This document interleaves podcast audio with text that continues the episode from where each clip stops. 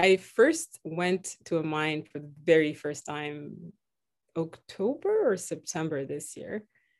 It is pitch black in there, like the darkest dark you've ever seen in your life, because there's no slit of light coming from anywhere. So a lot of the times, all you get to see is based on your headlight, right? Welcome to Micropulse Canada. Micropulse Canada is a podcast focused on in depth interviews with community based changemakers. Today, I have the pleasure of releasing an interview with Suzanne Balima.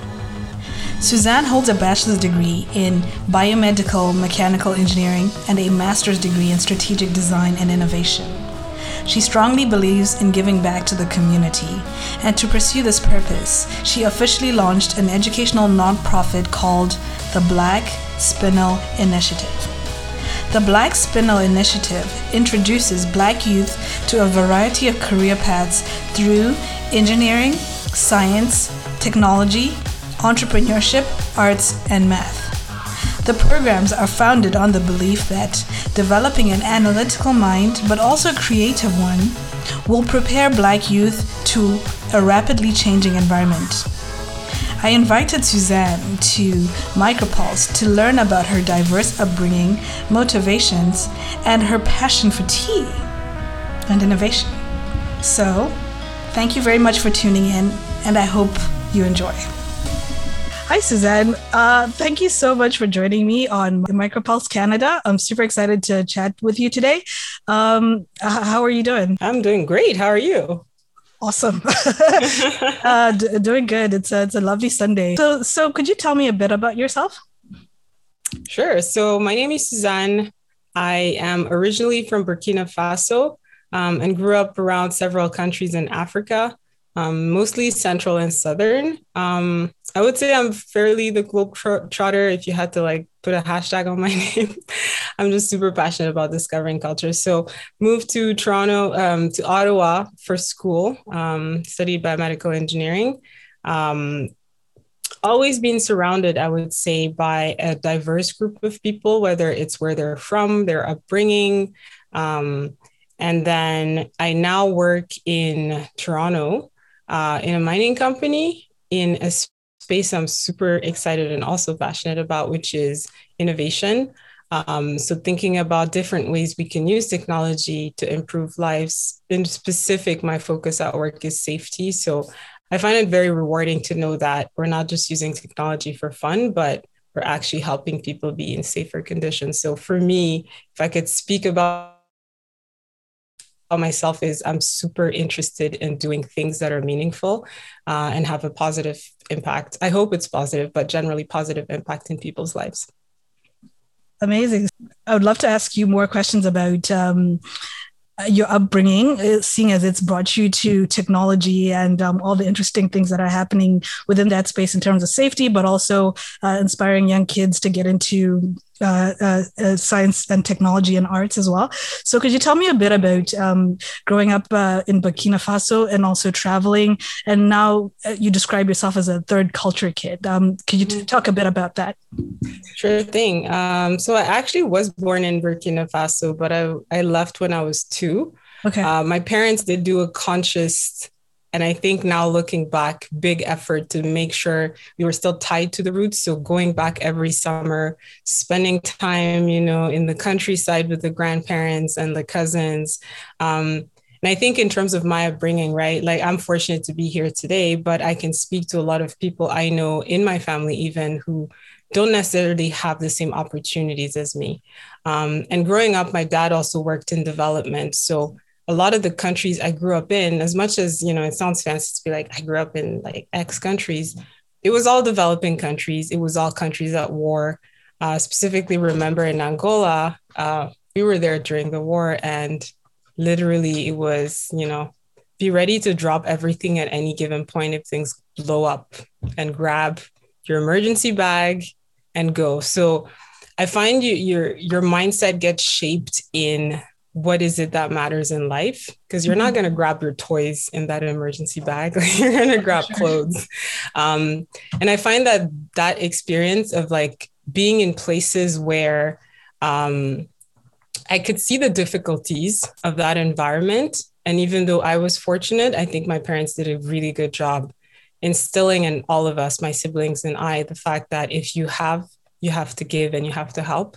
Um, and I just think that's just inherently become part of who I am today. It's, you know, you're always in a position to be able to help. Um, you know, it could be big, small. And I think some people sometimes think, I need to be, you know, millionaire to be able to give back. And it's like, no, someone could benefit from $10 today and I can afford that. So why am I not doing that? Why am I waiting for, you know, the big breakthrough when you can do little things here and there to to help people around you? Um, I don't know if I answered your question, but I think when I think of my upbringing, it's probably over the years the the thing I've, I've reflected on the most. It's you know, this is what's been given to me as a gift and as a way to see the world and help people around me. So definitely a big, big, important chunk of my upbringing.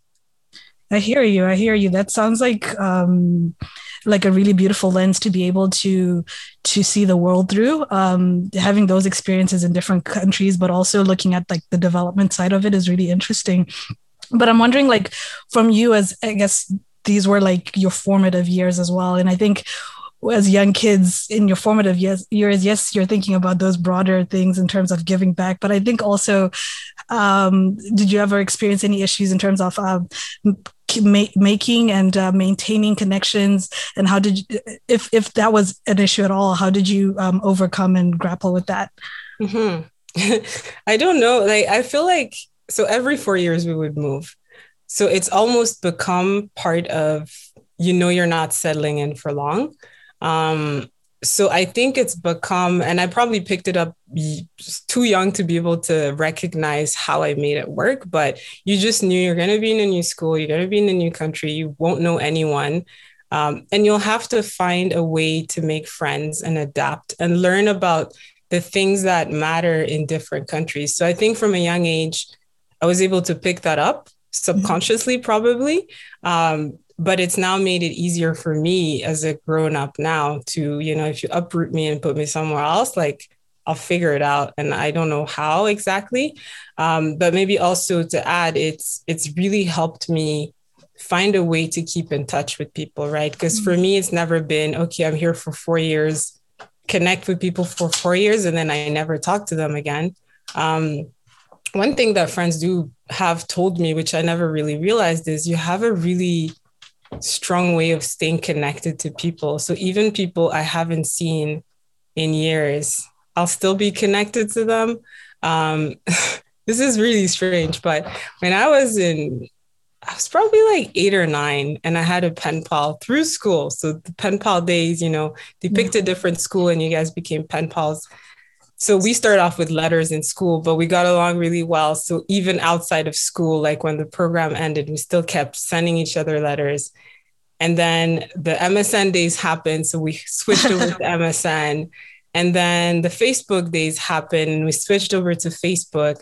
And today we're still in touch. So to think about little things like that, where it's like, whoa, why am I in touch with this random pen pal? And there are a few people in my network like that where I'm fairly close to them, but I've actually never physically met them because the connection was just, you know, you don't have to be in the same geographical area. You don't have to have the same upbringing or background. You like if you try hard enough, you'll find a way to connect with people. Um 100%. I hear you. I hear you. Yeah, I, I would I would say for me it's it's it's very similar. Like i i i grew up in a different country and uh, moved to canada but i have friends around the globe and it's mostly just staying in touch in terms of like um, using technology um, for all its you know pros and uh, cons. Uh, mm-hmm. so i, I completely uh, get that point as well. Um, so could you talk about um, um, any um, inspirations? Like what inspires you? Do you have uh, mentors um, philosophy? Is there um, is there something tell me a bit about what inspires you. Books. a lot of things inspire me. I think people maybe to to make it simple people that um and i don't know how to categorize them but there are people that have a certain aura. And i'm thinking here mm-hmm. for instance michelle obama oprah where you just listen to them and you just feel like wow, could you be any purer? like, I want to be like you when I grow up. So, those are obviously the figures I look up to. uh, which to me embody wisdom. Um, Nelson Mandela is another one. It's, you know, no matter if you extrapolate all this experience he's had, like I would not react this way. So it's almost as if I look up to things that I wish I had in a sense. Mm-hmm. Um, I think if I was Nelson Mandela, I'd be very bitter after 27 years of jail. Yeah. Um, but I think the other things that inspire me are people who just thrive to make things better um, for themselves. You know, everyone has a particular situation they're in, but also for others.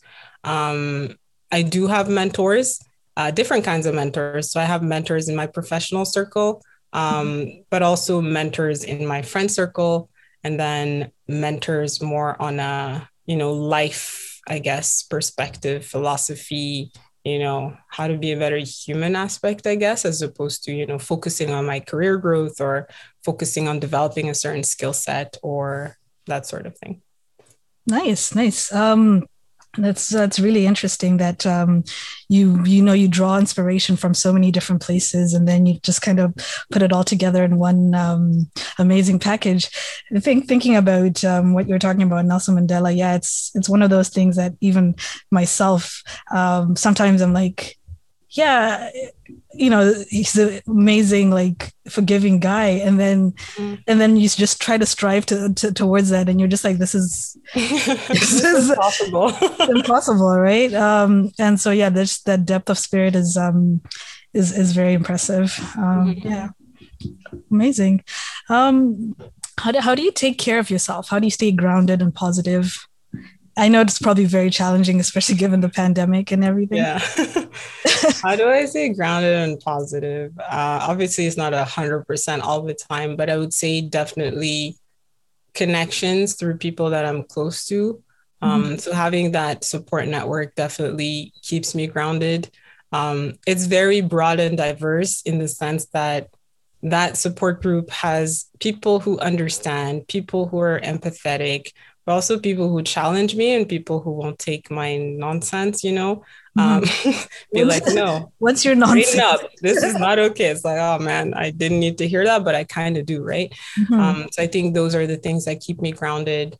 Um, I would say my faith also keeps me grounded. Um, in ways I can't necessarily explain, I guess, that I'm trying to like put it in words, but it's definitely a very important part of my life and, you know, the outlook I have and the perspective I have on things. Um, I do a lot of creative endeavors in general. Like I'm not good at painting or drawing or anything like that, but I find that that outlet of self-expression in whatever way works for you uh, mm-hmm. even if it's a doodle that looks bad, you know, mm-hmm. it's still something that kind of, I don't know, just helps me stay grounded and just be me and feel like there's no constraint and no repression of what you want to express. Mm-hmm. Um, since pandemic, I wouldn't say working out so much, but I think mm-hmm. spending time outdoors, especially in summer, and just being outside and like exercising in general, like any sort of like physical, you know, by cycling, walking, hiking, it doesn't have to be intense, but just like physical, um, I think also really helps me. Amazing. Yeah, I remember you posted one time on your Instagram, you you were hosting some sort of like event, uh, a tea tea tasting oh, or something. Tasting. Yes. What was that? What was that about? that's actually one that I I didn't add, but I find for me tea is almost like a meditation activity.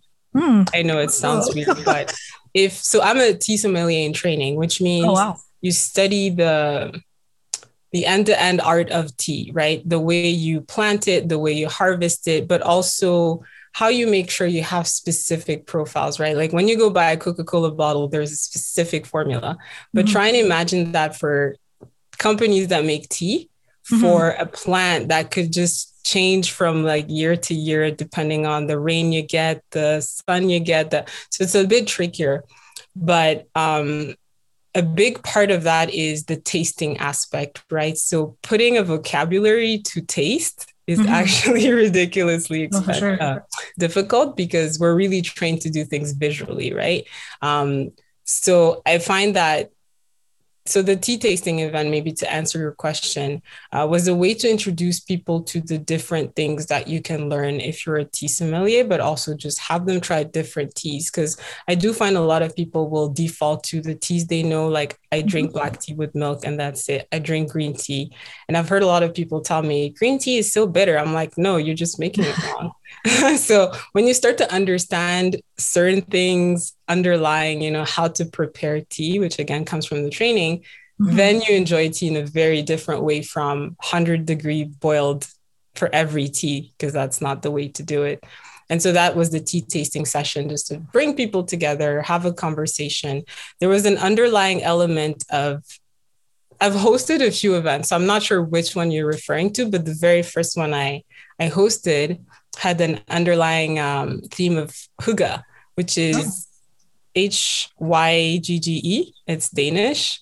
Mm-hmm. It doesn't really have like a proper explanation on the art of enjoying the moment and just coziness, that kind of thing. So the whole idea was to bring people together, bring people with diverse backgrounds, experiences, um, and just engage in conversation, right? Because mm-hmm. a, a lot of the times we stay in our circles and we don't really within our cities, you know, look out to see what else is there, who else has a different experience.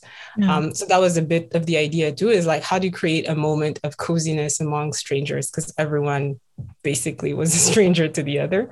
Um, and enjoy tea because for me tea is if you look at different cultures tea is typically for hospitality so um, yeah how do you create a moment around that and create a hospitable space for anyone that joins in it was it was pretty nice. Yeah, that sounds so amazing. I hope, please share some photos. I'd love to, you know, add those to this uh, uh, when I share the podcast. Um, yeah, I like I like a few of the, the things you said, like um, that there's a meditation aspect um, of you know tea tasting, um, bringing people together to share this moment because like you know everyone could have different upbringings like you said different education different age ranges whatever the variable is but mm. um, it's just this one thing that everyone could have in common. And they kind of you have that moment where you sip the tea and then you know it settles and then you swallow and it's just just like just that slowness of it. And then like you said all of the the educational component around it is so interesting that you know no two tea leaves could probably be the same right? Like exactly yeah. yeah very very cool. Um yeah we should do a whole podcast on that Um, yeah, so so thank you so much about that. I'd love to learn a bit more about um, your um, initiative, the Black Spinel Initiative. Did I pronounce that right? Yeah, perfect. Um, Black Spinel Initiative. Wow, I'm going to try and keep this one short because I could go off tangents, but no, essentially, um, if you want. essentially it's it's it's come from a lot of reflection and being in different positions where i try to have or see diversity more represented. Um, so I mentioned at the beginning in my intro, I studied biomedical engineering uh, in Ottawa, and maybe that's specific, but I was, we were two Black students that graduated, right? Yeah. I had one Black prof. And, you know, it's things that you just don't really think about too much. But I think when I entered the corporate space is when that diversity lens just became more prevalent to me. It's, there are just experiences and things you see and you're like wow. When i'm trying to explain it it just doesn't come out the way i feel. Um, and then it's mislabeled or misunderstood. And then so it was kind of trying to figure that out. Um, so i worked for a consultancy firm uh, where i led the black professional network. Mm-hmm. And there was kind of like the big aha of discovering that world of it's almost as if we had the Black network and then the firm. And the energy and the dynamics was just so different when I interacted with one group versus the other, but also all the learnings from leaders that were Black and I'm going to air quote safe space it, right? Because there are just things you can talk about freely that in the corporate space, you're like, ah, what can I say? What should I think about before I say? How can I find the, that there's just so many layers of filter that at some point you just kind of either don't say anything or you say it in a way that's just so polite and proper that it just lost the whole essence of what you're trying to convey. Yeah. Um, and that taught me a lot in terms of you know, diversity, it's different now, I find, with post George Floyd and post COVID. And it's been a bit of a revolution. But before trying to explain some of the challenges, it felt either, oh, okay, you guys can figure it out by yourselves um, without support, which kind of doesn't make sense. Um, or it's just something we don't understand. So we're just going to leave you have that safe space and we're just not going to get involved. So it, it, there was always a layer of something was missing. Mm-hmm. Um, so for me, I guess some of the things I'm really passionate about is how do we increase diversity in spaces around us in general. Uh, mm-hmm. Uh, but coming from STEM, being super, I don't know if passion is the right term, but I really love what I do in STEM. Mm-hmm. Um, I find that there's a big maybe misunderstanding of what STEM is, right? When you speak to kids, I didn't necessarily love math, right? um, but when I speak to kids, it's either, you know, when you try and see those events that speak about role models in STEM, it's oftentimes people that were so incredibly passionate. I loved math from age four. And it's like, uh, I don't know if that was me. And I know that wasn't me, right? Yeah. Um, so how do we find a way to make STEM just more enticing? Yeah. And I'm not trying to get everyone to be in STEM, but I think there's just such a missed opportunity to have diversity in that space. Because when I think of STEM or even innovation, the space I'm in now, it's creating the future, literally, um, mm-hmm. right? Because science is discover what's not there yet, right? But you discover it because you're asking yourself certain questions. Now, if you don't have diversity in the group asking, what should we look for? then it's already kind of skewed, right? And you're going down a certain path. So for me, I've always been super interested in how do we make young kids more interested without putting that layer of you got to study math and you got to study things that maybe are too abstract for them to feel interested. Um, and so the Black Spinel Initiative is trying to do that, hopefully. Uh, but what we do is we bring professionals from a variety of STEM fields. And the idea there is we also don't know how vast that space is. The mm-hmm. number of times people have said, Oh, you're an engineer, you can fix my lights. I'm like, No. First of all, I am not an electrical engineer. So understanding there's different kinds is like one layer, right? And mm-hmm. then the things we study and the interpretation of what people think we do is just so different that I think it's important for kids to to just be informed and aware of what it is you do in those different potential career paths in STEM. Um, and so the professional will come, they will try and abstract really to the core foundation of what it is that I do in my job mm-hmm. to the kids and then try and include some elements of critical thinking, analysis, uh, and creativity is also super important within the programs. Um, so the three things here are hopefully they get exposed to wide, wide career options. You know, as you grow up, you'll at least feel like you've seen stuff and you're not just randomly picking a career path. Mm-hmm. The second one is you're learning from a Black professional. And again, the aspect of role models, I think, is so important. Mm-hmm. Um, and the third one is, I forgot now, but let's stick to two. Okay. I know there's like three key pillars that we're aiming for, but those two are definitely uh, very important. Very, very, very cool and interesting. I mean, I we hear all the time that uh, children uh, young kids do not have exposure to uh, role models and a lot of times they don't know what to look for in terms of like what's available. So that mm-hmm. sounds like an amazing um, uh, initiative. When did you guys get started? Uh, what's the age range of the students you're you um you, you, you target? And in general how, how do you approach uh, I, I, don't know if you're approaching schools or you're um, you've built a platform and you invite uh, parents to enroll their kids. Like what's mm-hmm. the the structure? Interesting questions so in terms of starting the program it really started in terms of experimentation because we are like okay we want to do this but like what is it that we want to do? So we actually pivoted because we started off with teenagers um, and for reasons i guess i won't go into detail but particular reasons we decided to pivot and try with kids which is a lot more successful. Mm. um, the age range is six to 10. Um, and that's post just having conversations with parents and trying to find a range that works because originally we said like six to 12, and parents would say, ah, that's a big range. Like a six year old and a 12 year old in the same class, that's not it's really not the same mental space. So for now it's six to 10, but really we're hoping to expand so we can cover end to end. You know, can you start the program at age 6 mm-hmm. and all the way until you decide what you want to study in university, you know, do the program, but perhaps in a different structure and level of maturity. Um, right now, we are only really doing word of mouth. Um, so it's a lot of just reaching out directly to parents, reaching out to groups that might have parents. Uh, but we are hoping to eventually work with schools and be able to maybe offer it to different classes or programs, extracurricular programs, that sort of thing. Uh, but I would definitely say this is a next iteration because we are fully based on volunteers. So that can also be a bit of a limitation in terms of, you know, being able to run the program, but also thinking ahead of what needs yes. to be done.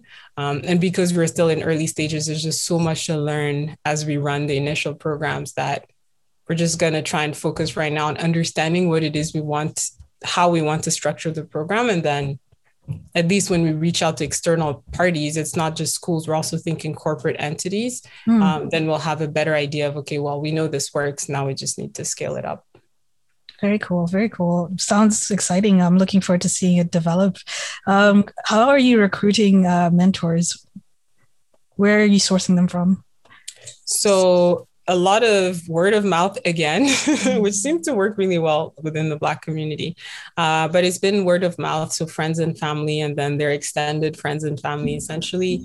Uh, we've also on our website, people that come across our website and are interested in helping out can sign up as well. Um, we also haven't started yet, but hoping to tap into networks like I mentioned. I I worked or I volunteered slash led the Black Professional Network uh, in one organization. So could we also reach out to those corporate entities and see if they can volunteer uh, some members to help out? Um, how else do we find people? I think that's been how it, we've mostly done it so far. Very cool. Very cool.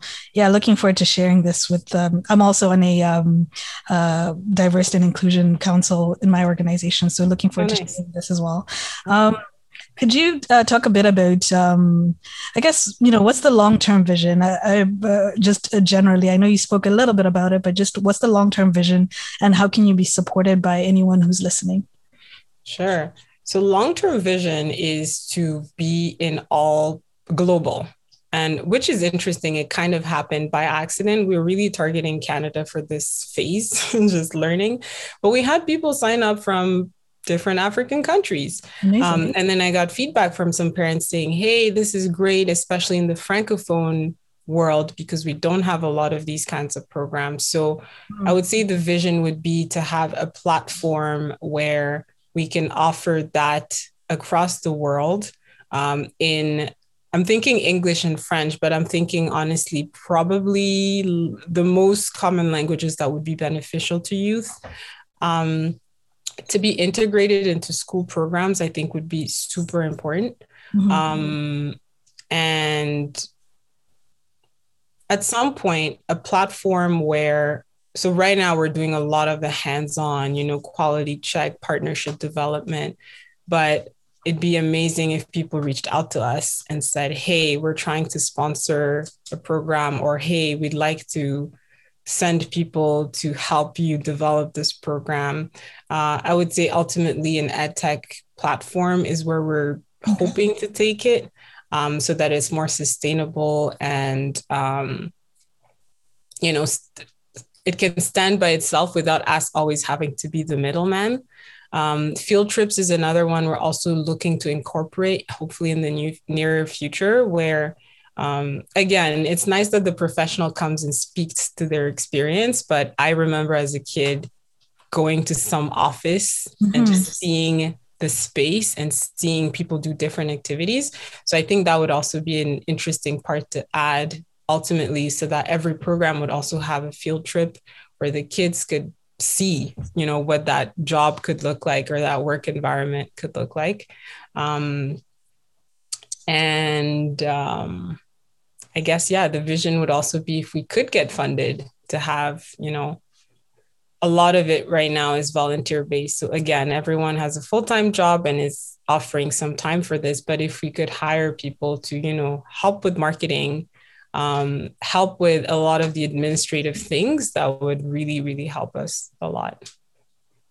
Amazing, amazing. Well, I mean, it sounds amazing. I think even when I think back in like high school whatever, just going to those field trips and uh yeah, going and seeing how things were made. I think we went to like a cement plant or something, and uh, yeah, and also like a um, a drink manufacturing uh, plant. So it would be interesting to have like a centralized platform that facilitates those partnerships, but also maybe even just has a centralized location where if it's video content, audio content, mm-hmm. um, pieces and all of that. So that sounds exciting, and um, um, and I'm hoping I'm looking forward to watching you uh, develop it and also uh, people um, participating.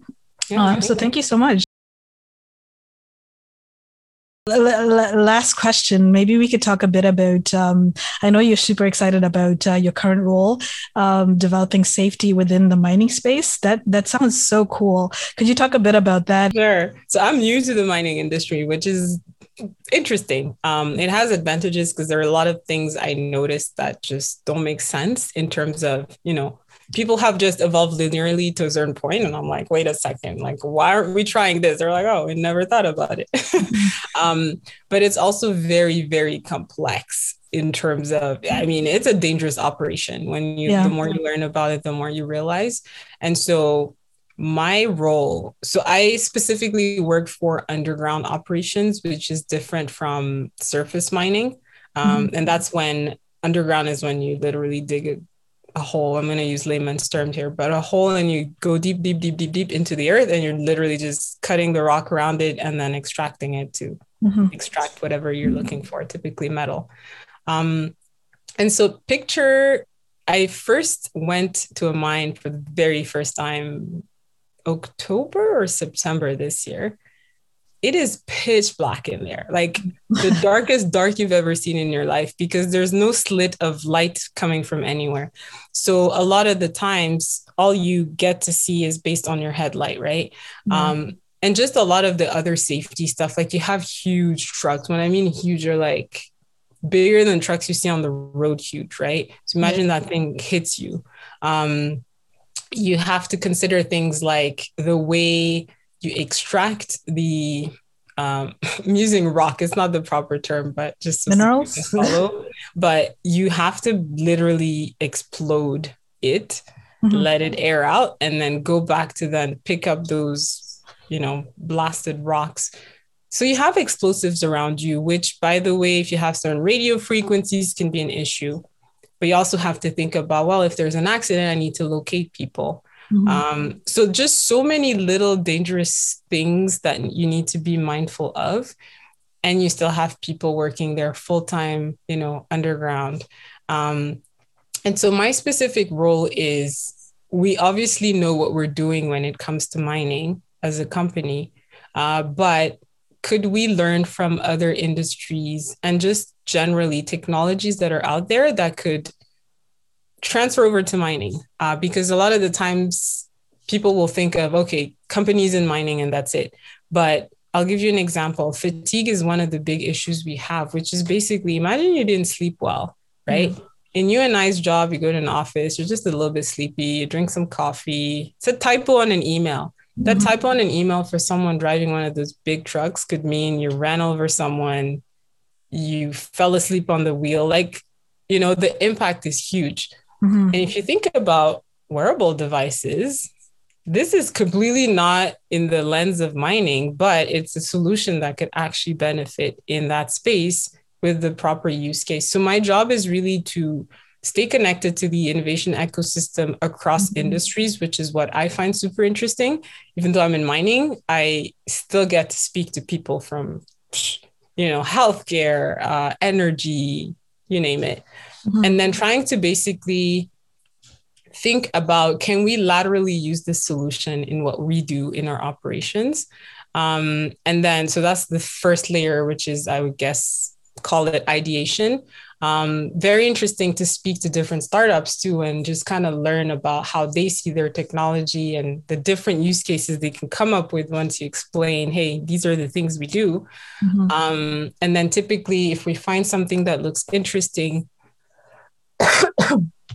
sorry it's it's moving it to the project proof of concept level. So mm-hmm again, it's great that you say you can do these things, but let's try within our environment, within our constraints, with our specific use cases and requirements to see how that would work.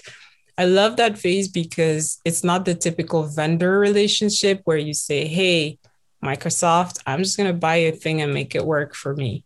Mm-hmm. But it's a lot of actually working and co-creating with the client to say, okay, you do you have this, but we would ideally need it to look like this. And then they would kind of like rejig a little, little bit. So it's pretty, pretty interesting.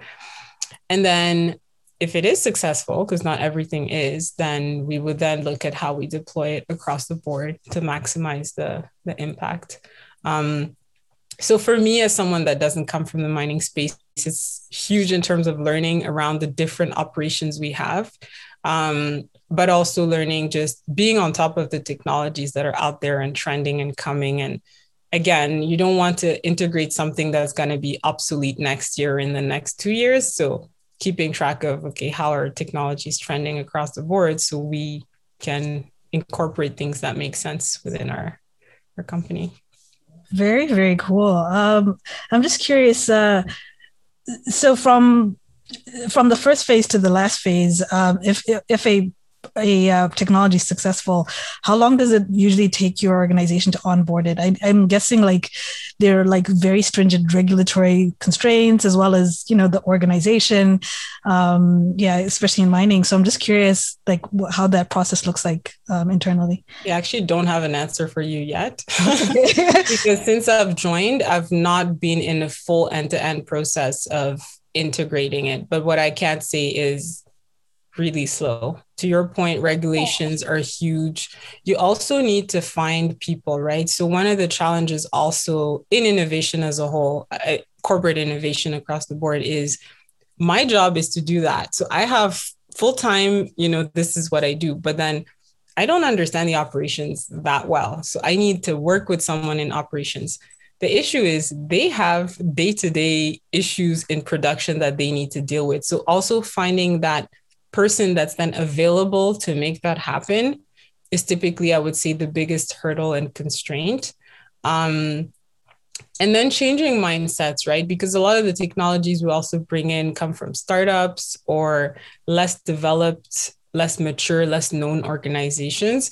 And yeah. so through the whole, you know, sourcing process or the whole um, technology, you know, everyone has their technology guidelines, whatever they don't always map.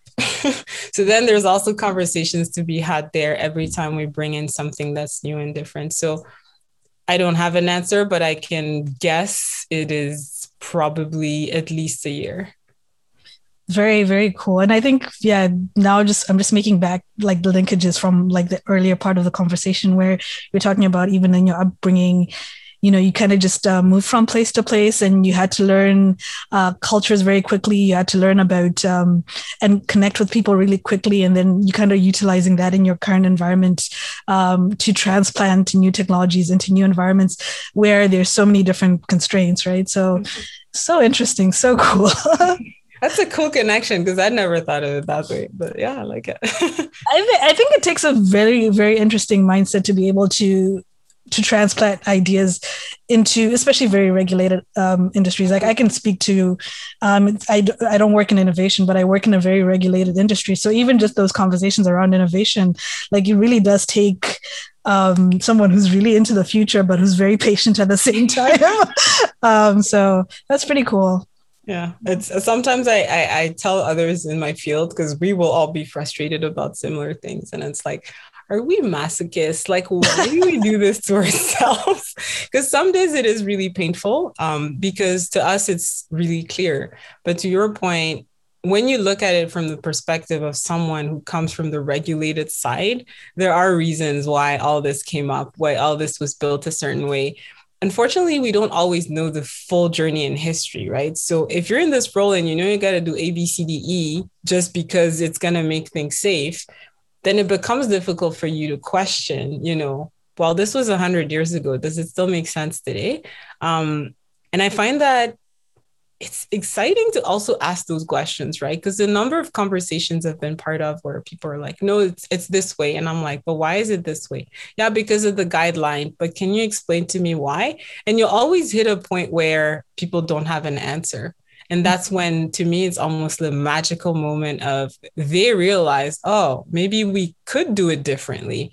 um, so that art of being able to ask questions without sounding naggy or sounding like i'm questioning your ability and your expertise yeah is really really really i would say the core challenge in my role because mm-hmm. that's that's what you need you need them to realize oftentimes by themselves through questions or through just like mm, why do we do it this certain way because if you ask you know, it can just trigger people in different ways. 100%. Yeah. I was actually watching a YouTube video. Um, I don't know if you read the book when you were younger. It's called The, the Allegory of the Cave. Um, must be Plato or someone, as a philosopher.